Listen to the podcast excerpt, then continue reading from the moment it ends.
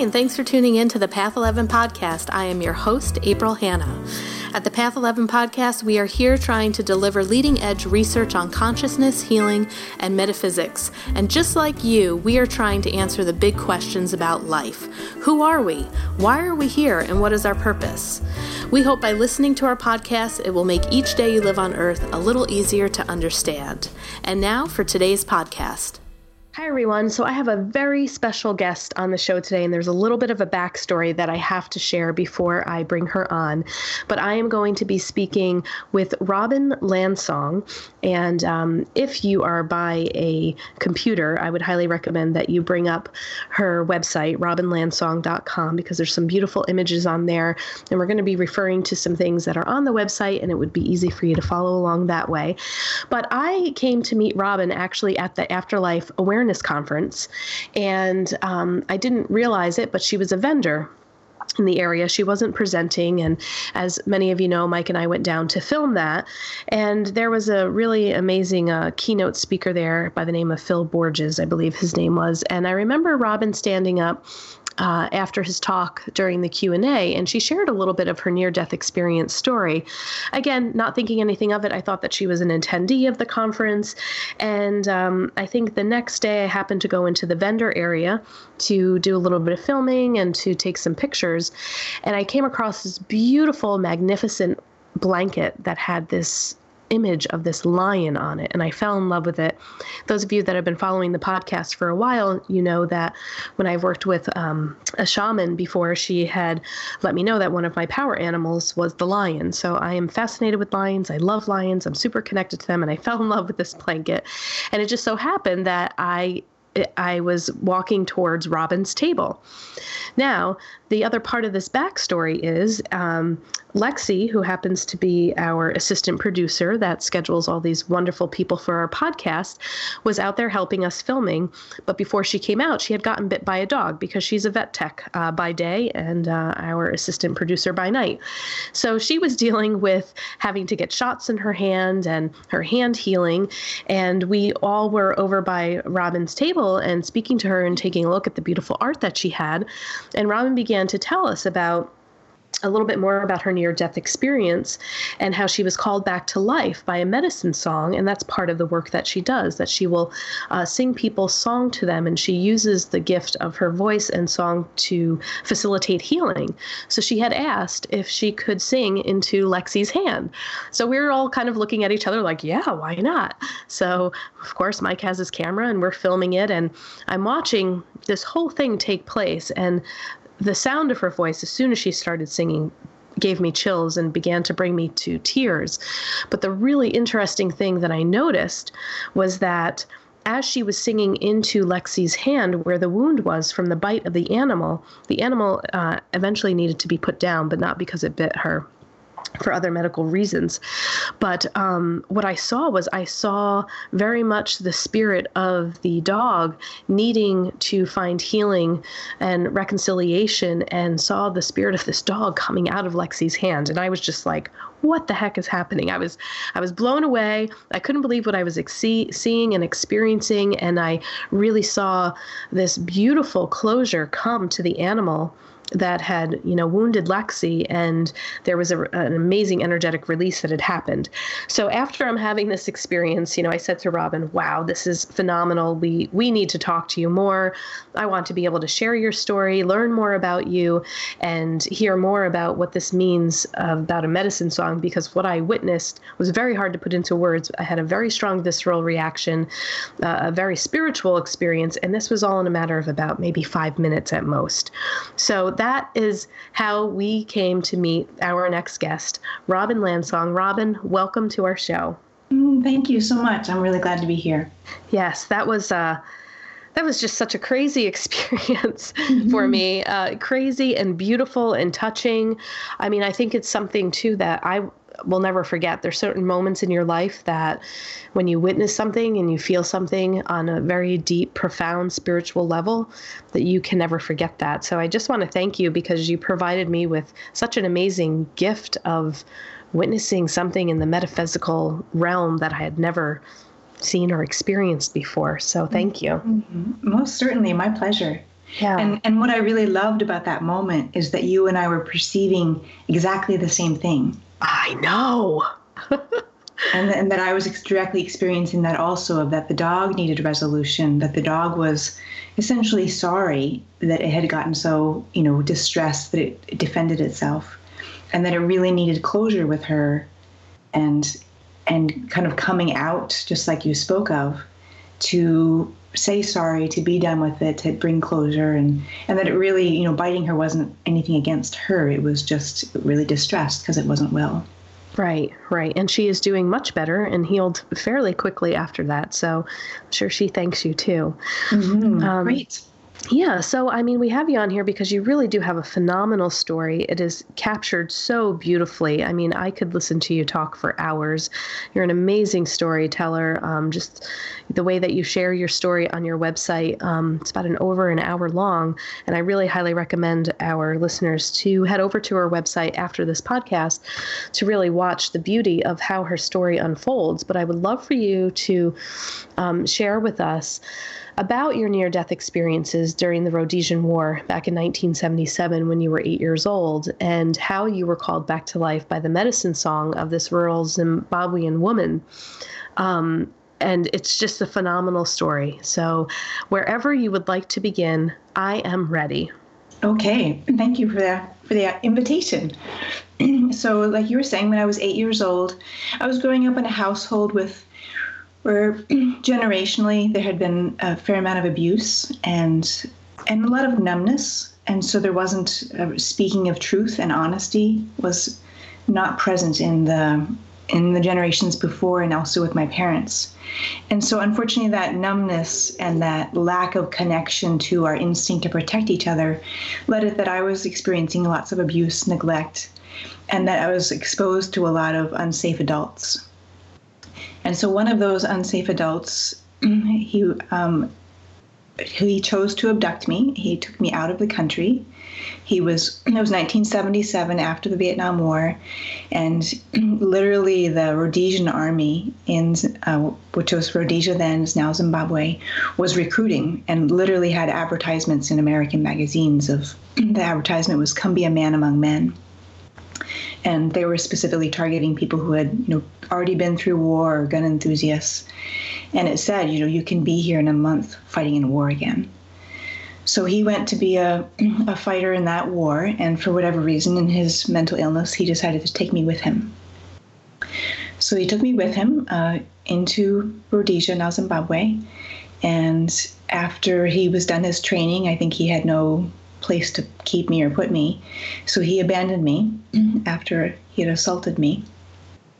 And so I was literally alone in the bush in in Africa and really having no idea like how to take care of myself, how I was going to survive really. And because it was war and it's a bit of a confusing war, there's three at least three factions to this war. There was the white government, there was a guerrilla soldiers, and there was another faction of black Africans. And so what happened is that I was actually picked up uh, by some of the soldiers that were were still a little bit figuring out some of the details, but I believe it was maybe some of the guerrilla soldiers, and taken to a place, and they actually had an argument over me about whether to end my life or to help me and take me to people who might be sympathetic to a white child and get me uh, potentially out of the country. Um, so I just recently found out those that fact of my most recent return back. And so obviously the person who was arguing for my life won and he took me to a village and they were sympathetic to helping me and they took me in. And there I experienced mothering and family and community for the first time in my life. And literally, when I arrived, I spent the night outside the village by myself because I heard barking dogs. And in the morning, I heard singing. And the women were singing while they were preparing the food, they were grinding the corn.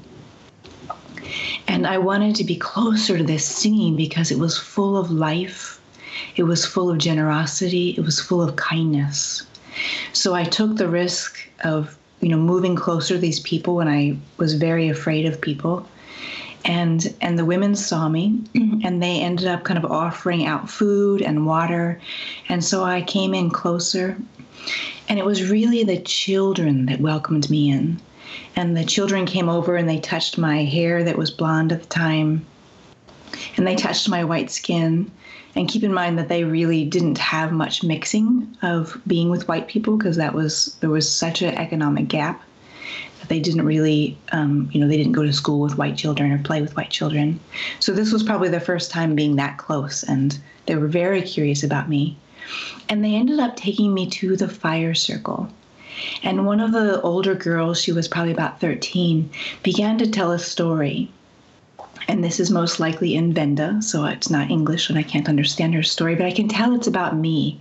And it's really storying me into her community. I realized, you know, for her it was a complete mystery why this white child alone would arrive in her village. And so she was talking about the origination of how I arrived in her in her village. And while she was telling this story, she's drawing on me with the charcoal from the fire pit. And I, for the first time in my life, feel included. I feel special. I feel the center of good attention. And all the children think this is fun, so they start joining in and drawing on me with the black charcoal from the fire pit. And they're making me like them, they're making me black. And I am just so delighted that I actually relax and start laughing and then I get worried, like, oh no, what if I get in trouble for laughing? And again, what happens next is an even deeper level of becoming part of. One of the women, I sat down and she's watching all this and she's laughing and she thinks it's all very fun too. And, and she starts singing to me and, and gesturing to call me over to her. And she's calling me in with her song. She's calling me in with her presence and her safety. And I go towards her. I don't even notice that the other children go off to play. And she's melting my defense with her singing. And again, I feel this amazing connection from all of the life around, like she is singing to everything living, including me, and that I am part of this life. And I get closer to her, and she wants me to turn around so she can see all of me. And from being assaulted by the abductor, I have my entire side of my ribs are um, broken and bruised. And, and so I'm defending myself so no one touches my ribs. But her song is filling me up and nourishing me. And, and this deep, hollow place inside me from feeling like I'm worthless, she's singing the remedy for that worthless feeling. And I get closer and closer to her until finally her song relaxes me so much mm-hmm. and she has her arms on my shoulders and I literally collapse in her arms. And she continues to sing to me and to rock me in her arms. And this is the first true mothering I've experienced in my life. And so I become part of, and, there's another woman who also takes care of me and mothers me. And one day they take me to the river and they undress me. And you know they see this huge purple bruise on my side and they cover it with clay and they start singing it singing singing their healing song. And it's very intense and very fierce and i understand just like you did while i was singing that what they're doing is they're getting his hatred off my body. That when he was assaulting me he was kicking me in my ribs. That his hatred kind of got infiltrated with me. And that they're seeing that off and they're using the clay to help heal the bruise help heal this experience of being overwhelmed by his hatred.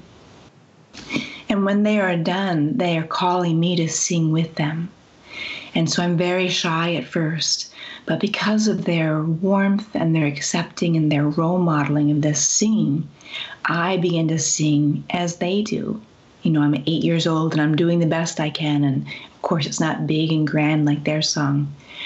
But when I can sing again, they consider me well. That that to them is a sign that I recovered from this trauma and that I am well again because I can sing and I have my singing voice back.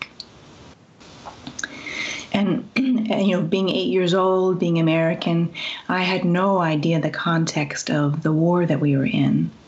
And one day, you know, again, feeling safer than I have before, I wander too far from the village. I go back to that same spot on the river where, where they did this healing for me. And unbeknownst to me, there was a battle that was starting nearby in the field. And one of the soldiers who was on the edge of that field close to the river, he spotted me. And when I realized his eyes were on me, I froze like a rabbit. And very quickly, he brought up his rifle. And when his gun barrel was just a circle, I knew that I was, I had no place to escape. I was done. And when I heard the, I saw his finger pull the trigger and I heard the gunfire. And I very instinctually turned to begin to run, but it was too late. And the bullet grazed the top of my head and it blew me off my feet. And when I was laying on the ground, my body vomited and I was praying for anyone from my village to come find me right then, praying for them to come help me and take me back into their shelter. And what happened is that the life force in my body was pulsing in and out of my chest. And I was seeing this from above. I was no longer in my body, but I was up above watching the vitality, the life force just move out of my chest and move back in. And I thought, if that doesn't go back in and stay, I'm going to die. And it was pulsing out too far. And I watched my body just go into a dormancy, a blackout. I watched it die. And then all of a sudden, my consciousness and my life force rushed back through my body, rushed out the back of my heart. And I was in a really beautiful wasn't so much a tunnel, it was like being on a flawless, fast light rail. And I was transported ever so quickly. It was perfectly smooth and I was perfectly held. And when I came out on the other side, I was very disoriented. I didn't know what I was, who I was. I had no sense of a body. And then two hands touched me and these hands brought me back together. They were loving and they were feminine. And they brought my sense of self back together. I coalesced again. And then I could see again, and it was two young black women. And I knew them. They were like my sisters. And, and they showed me a golden glowing sphere and I knew if I went with them into that golden sphere, I would be perfectly healed. Everything would be good. And this sphere would never be diminished by all my need. It would heal me and it would still glow just as bright. But then I thought, oh, if I go in the golden sphere, I don't get to come back. And I thought, oh, I just found family, and I, they've named me Aisha in a naming ceremony, and I don't want to lose my newfound family. So I started grasping for my life again. And this sent me backwards away from this scene with my two sisters, away from the golden glowing sphere. And I started falling backwards in slow motion. And it was like falling kind of through uh, leaves and that were lowering me down slowly. And when I landed, I was in some place entirely different, and it was cold and damp, sort of like Ireland on a rainy, cloudy day. And I thought, oh, what have I done? I had it better before in this, you know, near the golden glowing sphere with my two sisters. And so I started trying to get up, but I was really weak and very feeble.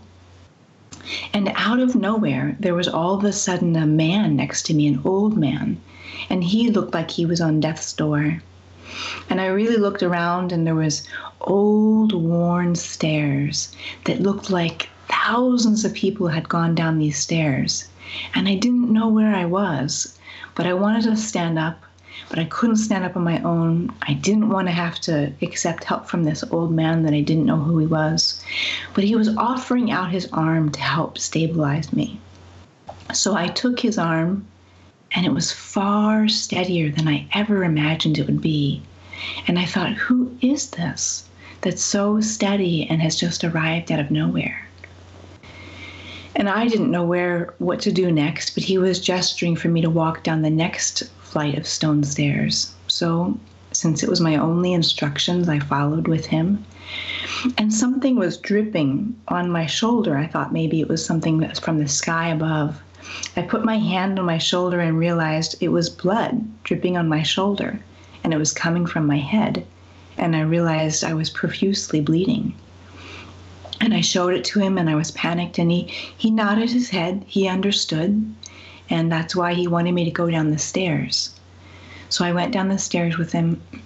And next what I saw was the entrance to a dark cave and I thought, "Oh, wow, I really had it better before up in that golden glowing sphere. I should have taken that route." So he was gesturing that we were going to go in this dark cave and I thought, "Mm-mm." But he was very convincing, he was very steady so I held on to his arm and we went into this dark cave. And and it was completely dark and I had to really hold on to his guidance.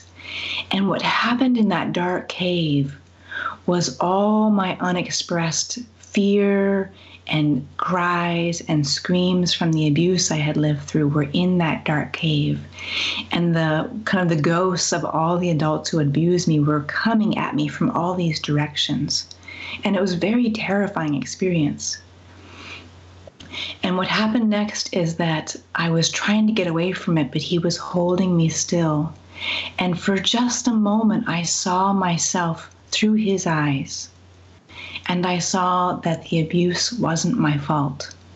I saw that it was the confusion and the distress of the adults and their unhealed history. And that it was never my fault. I could never have done it right and that I could never have been perfect, and that there was actually nothing wrong with me. And when I realized there was nothing wrong with me, all the screaming stopped, all the ghosts coming at me stopped, and it was quiet and peaceful. And we went out the other side of the cave. And when we went out, it opened up into this beautiful night sky. And I've done my best to draw some of these experiences. And and so it was a night sky, and the stars were like living relatives. And I asked him where, in my mind, where are we going next? Because we didn't need to talk, we could just speak telepathically directly.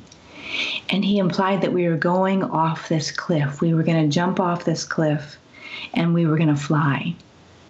And when I did, it was so peaceful. It was like birds resting on the wind. And he said telepathically to me, This is dying. And I thought, well, this is peaceful, held, and completely guided, and that there's nothing to fear about death. And I continued on, and we fell from night sky into morning sky. And there again was the golden glowing sphere. And he gestured, Go there. And he trusted me to make my own decision.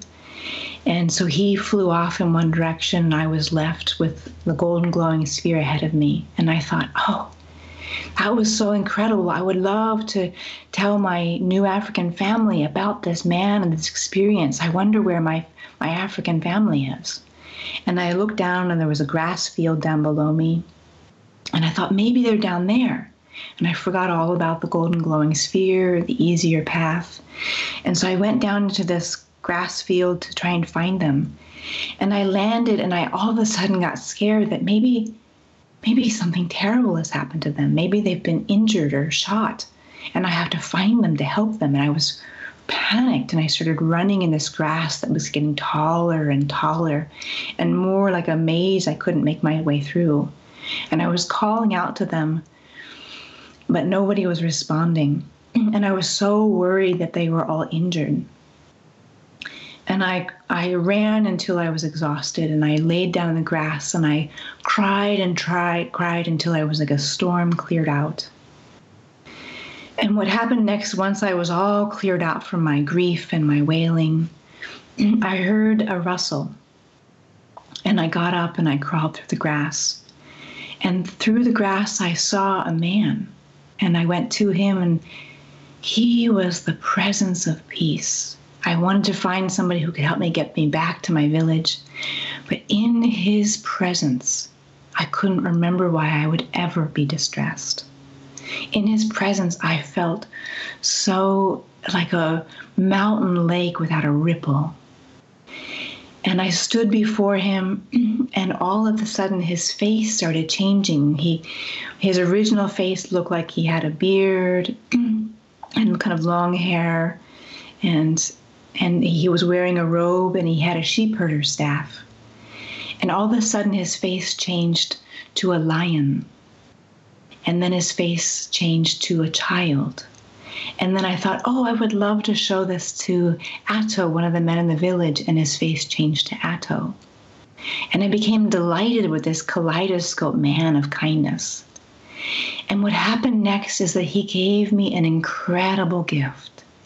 He leaned his forehead to mine, and I could see as he sees. And I saw this living matrix that we are all gems of light in this living matrix. And we have these lines that connect us like golden spider webs. And this matrix of lines is ever dynamic, ever changing, and we can strengthen our lines of connection with our focus and our love. and he drew his forehead back from mine, and I could see his face again. And I had such complete trust total faith in him that I wanted to know where we were going next, and I leaned my whole being into his. And he took me out of that field. We went through a tunnel, and we arrived above my body into the scene where I had been shot. And by then, my my mama, my African mama, had found me, and she had pulled her body up on my lap and I was so sad that my face couldn't smile to show her how delighted I was that she was rocking me back and forth in her arms. And she was wailing into the sky, and I was above her with my guide. And I wanted to comfort her. I wanted to let her know that I'm okay. I'm totally held. I'm not in pain.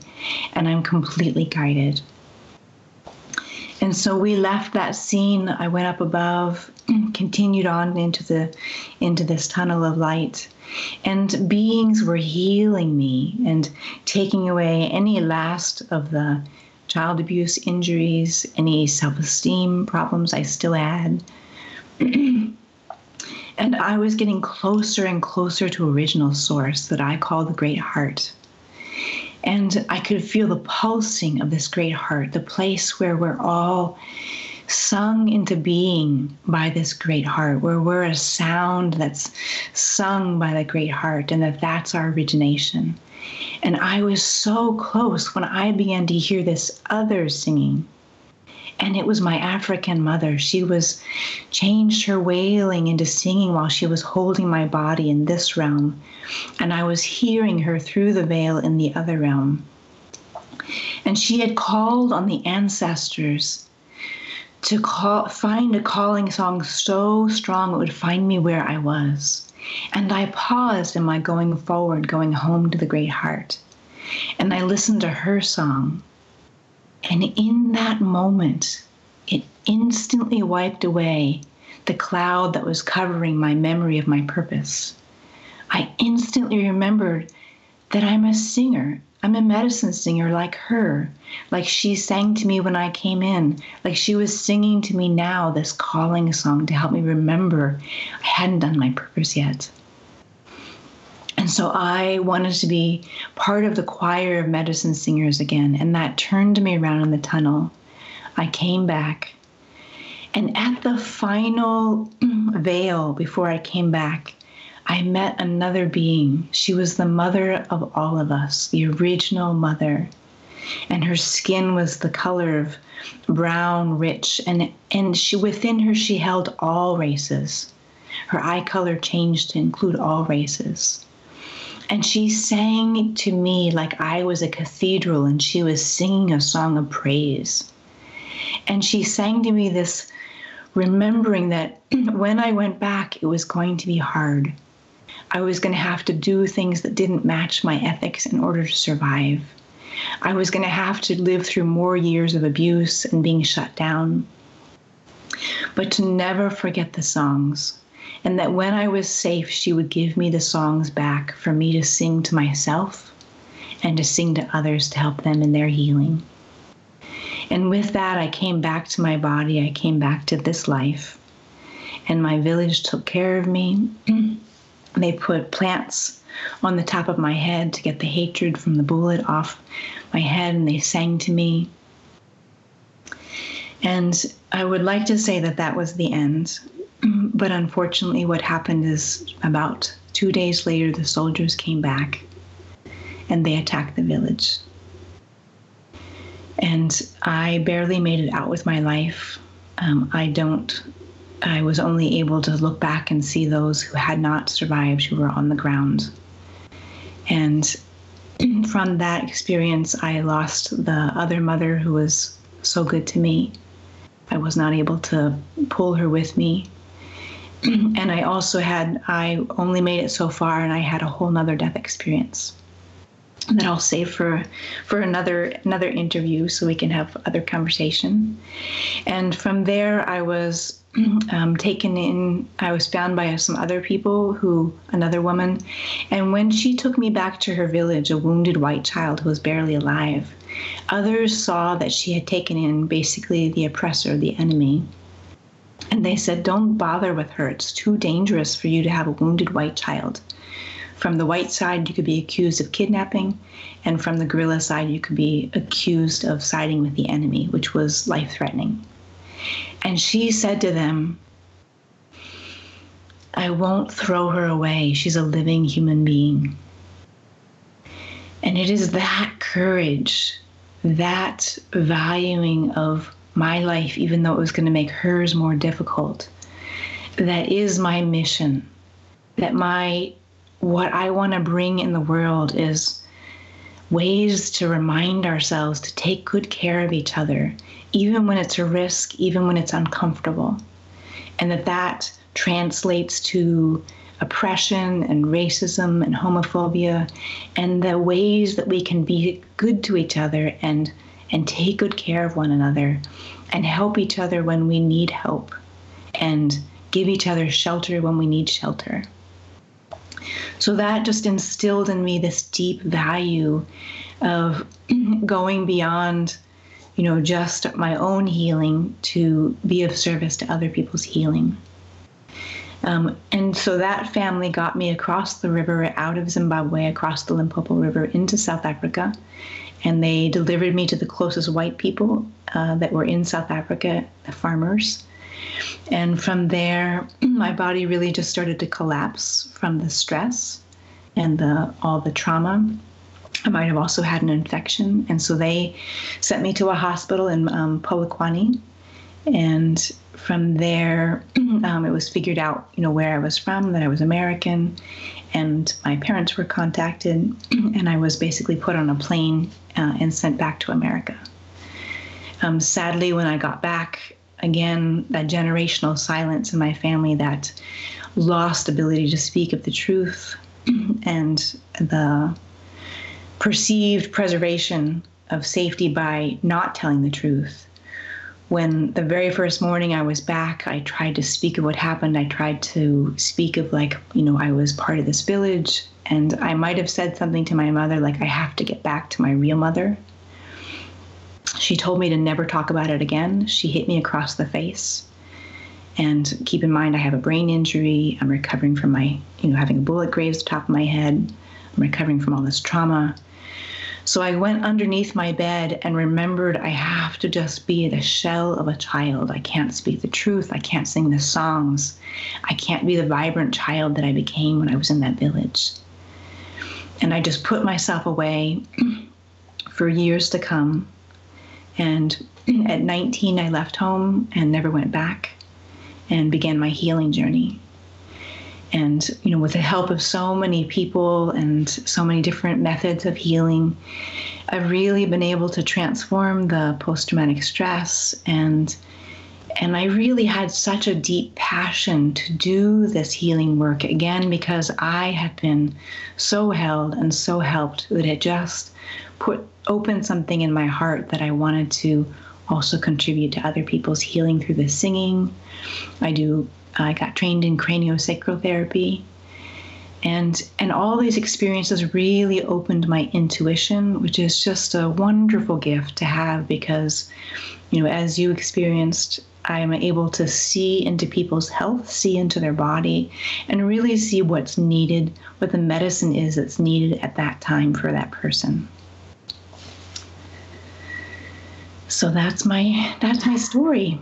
Yes, that's a very condensed version, but um, you know, and I would encourage people to go over to your website to hear even the more extensive story of it, because you know the other the other beautiful piece um, on your website is also watching your whole journey unfold of you returning back there, returning mm-hmm. back to the land. I mean, the synchronicities of the story of how you were able to find. Um, I believe it was the second woman that took you in that said that she was not going to throw you away as a human being. And the chance of how you guys reunited there and to be able to hold each other again and for you to, um, I guess, get really validation for what had mm-hmm. happened. You know, I found it very moving. And I would tell people, get your tissues ready because uh, you will cry during this. I mean, I was like bawling my eyes out, but I totally understood that moment where you were able to feel that feeling of how the trauma was no longer being held inside of your body, but it was outside. It was like something was able to shift and move with the validation uh, that you received and going back there and putting all these pieces together. Hmm. Yeah, and and really the key thing too is I started writing my story down 10 years ago. Right. And as most trauma survivors, it was in parts and pieces and it wasn't cohesive. So, you know, people would ask, "Oh, is your book ready?" And it's like, "Well, I have to, you know, deepen my healing of all the trauma to make it a cohesive story and then stay with it long enough to make meaning that it's useful to other people, that it's not just a regurgitation of my trauma. So writing down my story really took a decade. And my husband was just an incredible support in that. He would interview me. had all kinds of people who would just you know read over it, and ask me more questions, and that prompted my memory to fill in to be, have it become the cohesive story that it now is. And and I think it was probably five we purposely didn't do any research so that I wouldn't be influenced for about five years of the writing. And then about seven years into the writing, we started to do research into the Rhodesian War and see if we could find where was I and, you know, is what I'm remembering, does it make sense? And everything kept lining up. Everything made sense with historical accounts, which was incredibly validating to me because, again, keep in mind, I, I grew up from eight years old till I left home at 19, you know, being told like, you know, you're, you make things up, you exaggerate things to get attention, you know, all kind of the classic things that abused kids are told so they won't, won't tell other people that they're being abused. And, you know, that all my physical symptoms were just because I was trying to get attention. And what was actually happening in my body by the time I was 16 was the stress and the the trauma was so intense. I was literally collapsing and my heart rate would be undetectable and my breath would be undetectable, which is called dorsal vagal shutdown, which I'm now fully trained in and know all about. Um, but I literally had to be resuscitated with the uh, electropads repeatedly because that's how stressed my body was. So so when I started doing the research and everything kept lining up, my memory was totally in line with historical accounts, with other people's accounts. It was incredibly healing, incredibly validating. And so we went back. Um, we found Mayamu, who was the granddaughter of the woman who said, I won't throw her away. And I mean, it literally was seven degrees of separation of you know, I met this person, they connected me to this person, that person knew somebody in Botswana, that person knew somebody in Zimbabwe, right in the right area. And it was an incredible journey to do the research because what we would do is my husband would bring up pictures of Africa and I would say, no, the huts had a different color um, thatching or, you know, the, the doors looked this way. And so he was you know, kind of being my researcher, and he would occasionally purposely throw in pictures from other faraway areas in, you know, not in Zimbabwe, and I would say, nope, I've never seen that, I've never been there, And so, through that process of me saying yes and no to different pictures, we narrowed it down to a 100 mile area, and most everything I said yes to was in a 20 mile area. Wow. Yeah, that was a really incredible process. And then we found a tree that I said, it's that tree is the, where I spent the night, the first night. And then he found out that that was a tree that only grew in a certain area. So that really pinned it down for us. And then the journey was to find people, which was incredible. And so we ended up finding Vanessa and David Bristow, who live right near the Maramani community. And they would have been there at the time, but it was so dangerous that people were just fleeing from the war. So the Bristows weren't actually even there during the war. Um, and so we connected with them, and they were so generous and so welcoming. They said, Yes, you can come stay with us. They ended up finding Mayamu for me. They interviewed us and sent her this video, this couple minute video interviewing her about what she remembered about the wounded white child. Mm-hmm. And when she gestured on top of her head to gesture where I had the head wound from the bullet, it was exactly where my head wound was. And so we knew we had found the right person because we purposely, in our descriptions about what happened to me, did not name where the wound was ah. so that we could know that, you know, somebody wasn't making it up. Right. So that was, you know, from there, I bought my plane ticket. It was and and an incredible thing too happened. Of course, the trip to Africa is very expensive, and so I did a crowd fundraiser. People from around the world funded that trip. People who didn't even know me. I just made videos and put them on on the YouTube and did a Kickstarter, and I was the most loving thing that people gave me all the money for that trip to return back, so I could reunite with Mayamu, and that was healing right there Right. And and so when you were saying about the synchronicities and this, we have video of this, uh, you know, on the video that you're speaking of on my website and on YouTube. We were literally just driving in. We hadn't made an arrangement to meet up with Mayamu yet. We were driving in. Keep in mind, this is a very rural area. It's a dirt road. You know, it's a huge sector. And while we're driving in, guess who's coming out on their donkey cart? I, I just can't believe it. I know. I, I know. And Vanessa said she hardly, like, she hadn't seen Mayamu on the road, that road, and like, they only run into each other like every couple of years. and so John looks over and he says, Isn't that Mayamu? And, you know, he just happened to recognize her among the three mm-hmm. African women on the on this donkey cart. So they pull over and we pull over, and Mayamu and I have this reunion after 40 years after the war and she's literally picking me up and holding me and and then she leans me forward and checks and makes sure the wound on the top of my head is all healed. Mm-hmm. And it was the most validating, healing moment of my entire life. And all the invalidation from my family, all the disbelief, all the years of being told, you know, you exaggerate, you make things up, you're a liar, it was gone because she loved me and knew me and knew exactly where it was. So beautiful. Yeah. and the whole trip was like that. The whole trip was incredible synchronicities. We found where my village was. We found both the hospitals I'd been in. I found the tree I spent the night in. I found where I was shot. It was, I couldn't believe. I thought, I never imagined we would have that much success. And we did another return trip this past April. And again, just more validation, found more people who remembered me. Oh, one woman, she looked at me and she said, Oh, you've grown.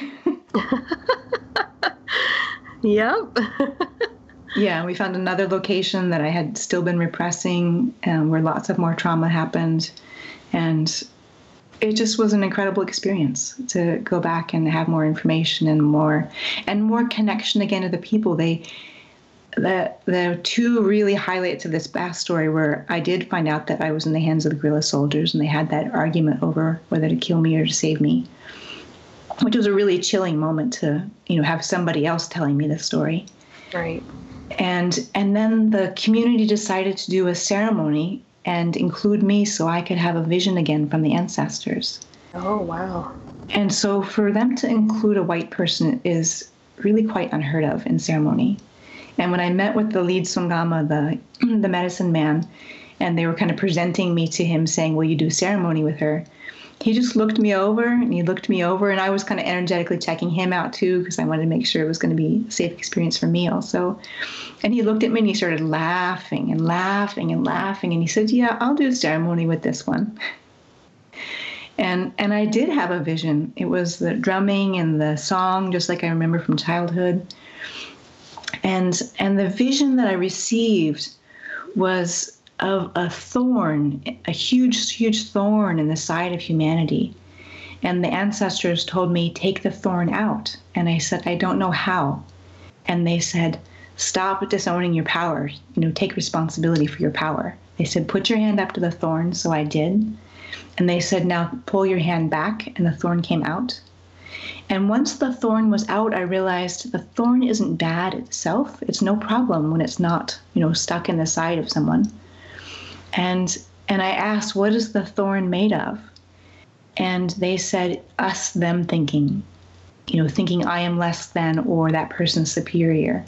So you know, the the root of racism, the root of economic disparity, the root of I deserve to be poor, you deserve to be wealthy, and so that that division, that lack of connection, that lack of seeing another's humanity, and and so I thought, wow, you know, this is my assignment. I'm not sure how to go about it. And I think it will take my lifetime and other people's help to really understand what that looks like and what that mission is. And here's the fascinating thing. So, you know, my assignment is to take the thorn out of people's us them thinking, this division thinking. And the next day we're driving to go to that place where I was take you know, taken by the to the guerrilla soldiers. And I set my hand down on the seat in the Land Rover, and a bee stung me in the center of my palm. of course. right, right in the center of my palm. And so I'm like, oh gosh, you know, I've got this bee sting still in here. And um, Tarquin, who's the son of Vanessa and Digby, who is our translator, lovely human being, he gets tweezers and he's pulling this thorn out of the center of my palm. And I thought, now, isn't that interesting? I need to have my thorn taken out before I can be of service to help take out other people's thorn. Mm, there you go. Wow. yeah. And and why do you th- why do you think that medicine man, when he was looking you over, was laughing? Um, I think we were both, and you know, we were both energetically seeing each other, and wow. you know, I think he could see my connection to the ancestors and the land there, and and to the to the people I had lost, and especially the two women who were mothers to me. Yeah. And at the same time, I'm seeing into him this long lineage of his ancestors. It was like 50 people standing behind him. It was really quite a great vision. Wow.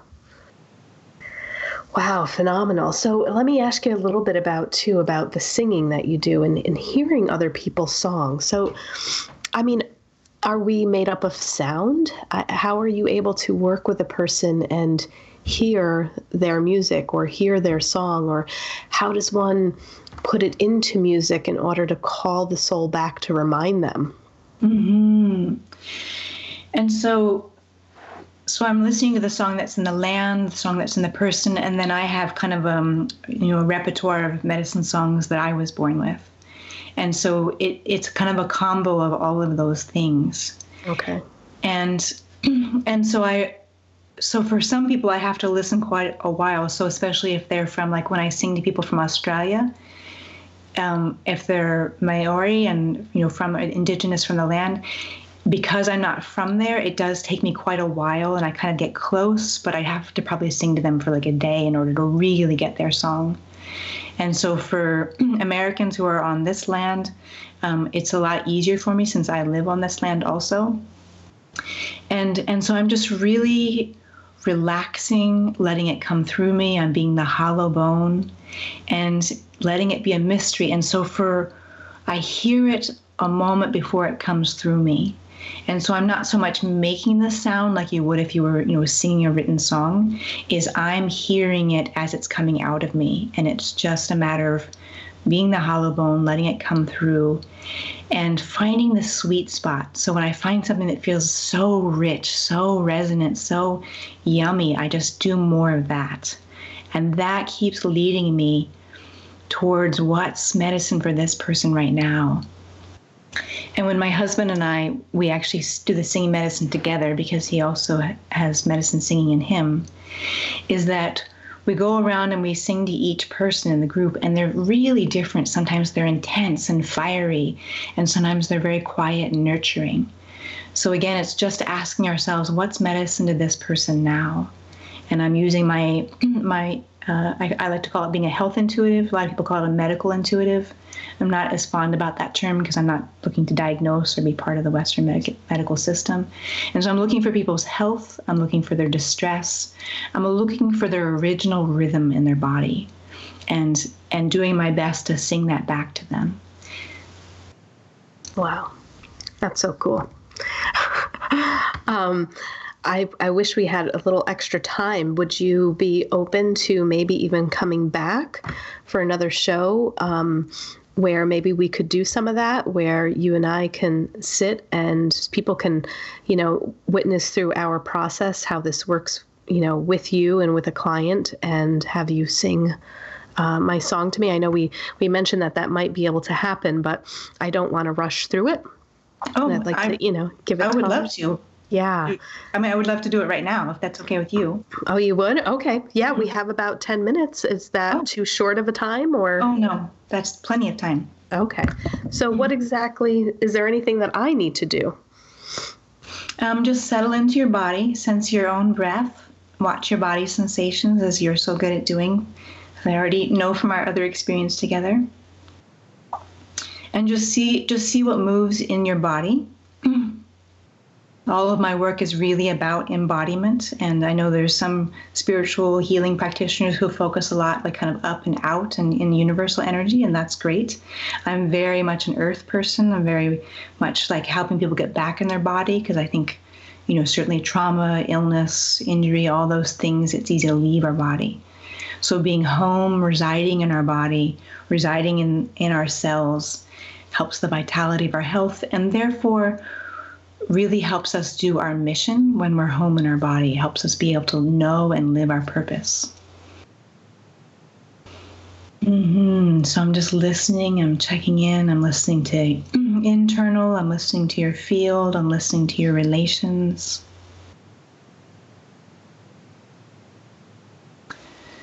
And is there a, a female who's really important to you who's either um, sick or struggling right now yes. that you're concerned about? Mm-hmm. Mm-hmm. And so, would you like to have me sing to her also? Sure. Mm-hmm. So first, I'll do the song for you, and then I'll let you know when I'm going to sing for her also. Okay. hey,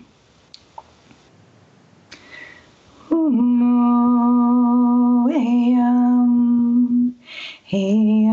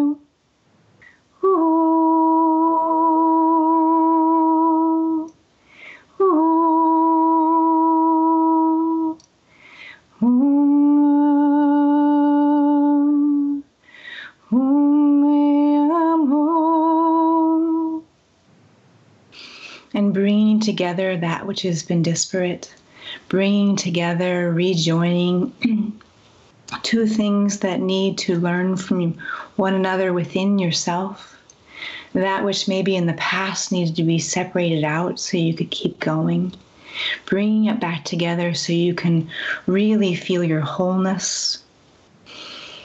Mm, your wholeness as a woman, your wholeness as a human being. To feel that cohesive bringing together of the different time periods of yourself self kindness, self forgiveness. Hmm. Hmm. So, is there anything you want to get across to me about what you noticed or felt? Um, well, I had some physical sensations. I mean, I'm recovering from a little bit of a head cold too, so I felt energy moving out of my nose. Um, I felt stuff in my heart. I had some physical sharp pains um, mm-hmm. in the gut and in the stomach. And then that subsided a little bit. Um, and then, you know, just kind of like peace and listening to the music or listening to mm-hmm. uh, the sound uh, come out and just allow it to relax me a little bit. And after you stopped, I felt like I was still traveling with it. Like, uh, the energy and movement, it felt very similar to water, but mm-hmm. as if even though you had stopped, it had not stopped, if that makes sense. Mm-hmm. Yeah. And does that resonate for you about that there's kind of two aspects that need to be brought together to kind of just feel, have it be easier to feel your wholeness? Probably if I sat with it a little bit more and mm-hmm. and thought about that. Mm-hmm. Mm-hmm. All right, and are you ready for me to sing to this female relation? Sure. and is it a physical illness or is it a circumstance of distress? It's probably both. Okay. Mm-hmm. So I'm just going to begin with a prayer for her safety, her safety within herself, within her own ner- nervous system, so that she feels empowered to get her safe self safe in her external world and her around her.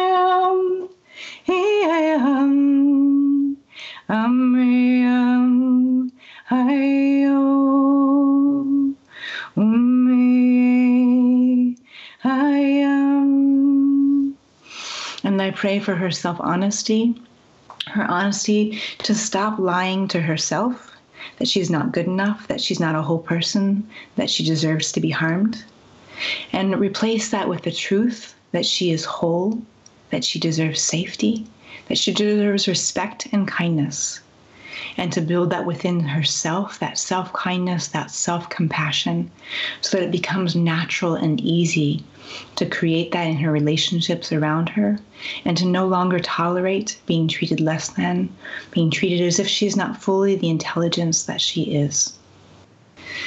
May her guidance be easily available, easy for her to understand. May she feel her connection to the land, to the earth underneath her feet to her origination.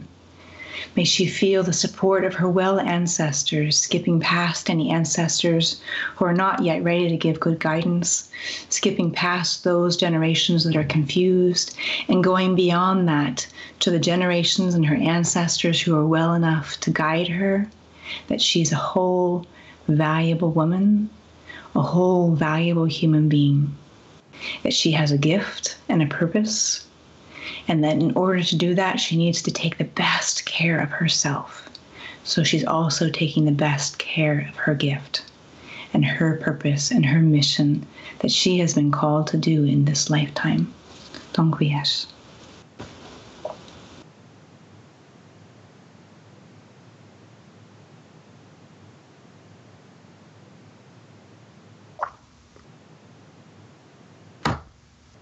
Mm-hmm.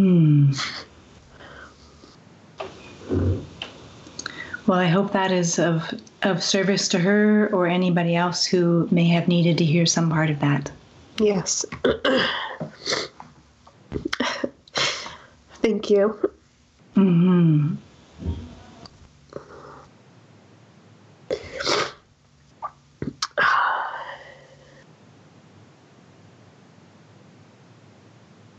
hmm Sounds like that really touched something. Oh, yes. um, yeah, I mean, I'm, I'm pretty sorry. I'm a mess. Crying, clearly. oh, Robin, what do you do to me? um, yes. You're not the only one who said that.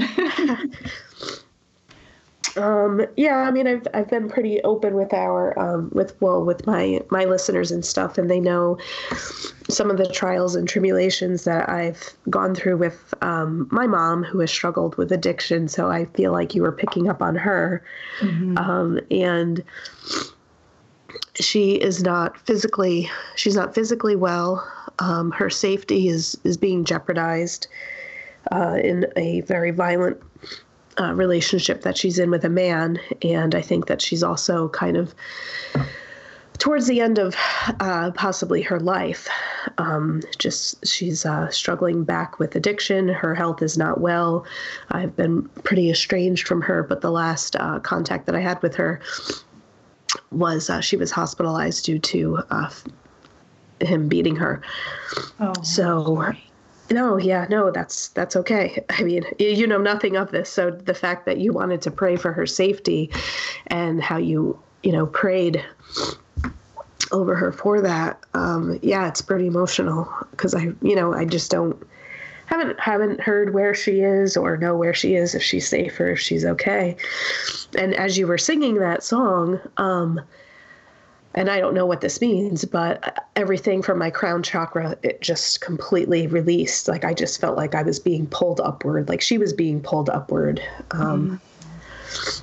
So yeah, it's uh, it's something that has been weighing quite heavily um, on me. So thank you very much, and I I do pray that those songs of uh, safety will get to her because you know if she will be making a transition, I just I hope it is a safe one, you know, when that does happen. So, mm-hmm. yeah. Mm-hmm. And just the, it feels like the key crux for her is that taking responsibility that she is a worthwhile human being. And, and that's so hard for so many people and that we really, um, I'm actually writing a book, you know, in addition to my memoir that I'm um, doing the final touches on, I'm writing a book on healing trauma because exactly this of so many people are gifted or have a have a mission but they haven't been able to get to it because they're recycling the trauma in their body in their nervous system and have trouble recognizing safe relationships and honoring themselves enough to be in safe relationships Yes, yeah. I mean, and her story is is a sad one. You know, she has had a ton of trauma, and it's just never. I think, like you said, it has been recycled. Um, you know, it's just kind of sad to see her in you know her late sixties, and you know it's still it's still happening. So my prayers for her too is that this can be broken before maybe she makes that transition if that's what's supposed to happen. Mm-hmm. And congratulations for you for breaking it in your generation. Yes, thank you. I've worked very hard at that. mm-hmm. And it does take a lot of work. Yes, yes, it does. Mm-hmm. And and ongoing. Always. Yep. Work, work, work. Right. yeah. I, I had a one woman when I was uh, speaking at a conference, and she said, "Well, when do you get done healing?" And I.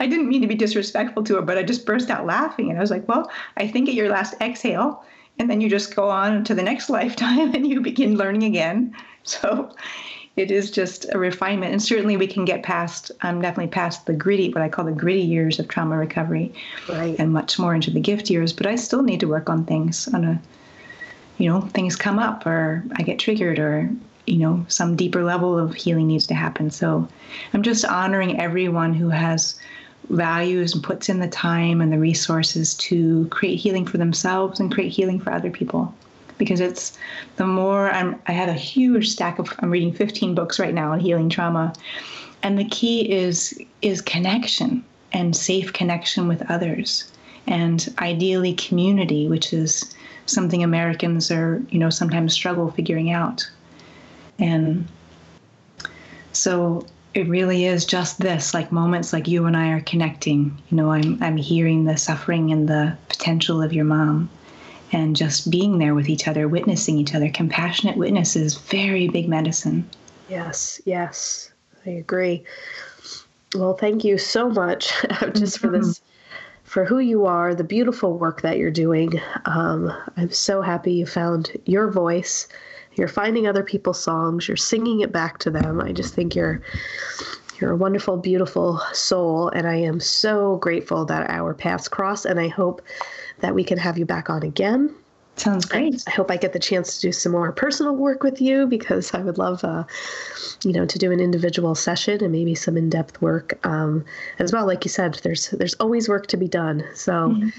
Thank you so much, Robin, and I hope uh, I hope everyone enjoyed this. There's so much more to Robin too. Please uh, visit her website, robinlandsong.com, and um, and anything we can do, Robin, to help you out, you just uh, let us know. Okay, yeah, maybe when I have my uh, my trauma resolution book done, it's called When You Need a Miracle and it's uh, I'm about halfway through writing it, and it's a very it's a great process. So maybe we can talk more about that when I'm further along. Okay, I would love that. Thank you so much. All right, thank you. Thanks for listening to the Path 11 podcast today. I hope you all enjoyed this show. And if you haven't checked out our Patreon page, I'd like you to do so because we are going to start putting some content over there that is only for our Patreon subscribers. You can get content for as little as donating a dollar a month, and it could just be a one time donation. We have other freebies over there that you can get depending upon how much you would like to donate. And again, it could be a one time donation, or you can continue to keep your subscription on a monthly basis at that donation level, but I just put my MBT immersive experience, which was a four day intensive meditation training in Tennessee with physicist Tom Campbell. I was listening to binaural beats, going to altered states of consciousness, having out of body experiences, and life changing experiences that I was able to bring back uh, for myself, for my clients, for my friends. That was just out of this world. So if you would like to listen to that, I'd like you to head on over to path11podcast.com. You're going to see an orange button that says Patreon. Become a Patreon today, and you can have access to that podcast. And I would like to remind you to head on over to path11productions.com and check out the membership that we have for the Afterlife Awareness Conference.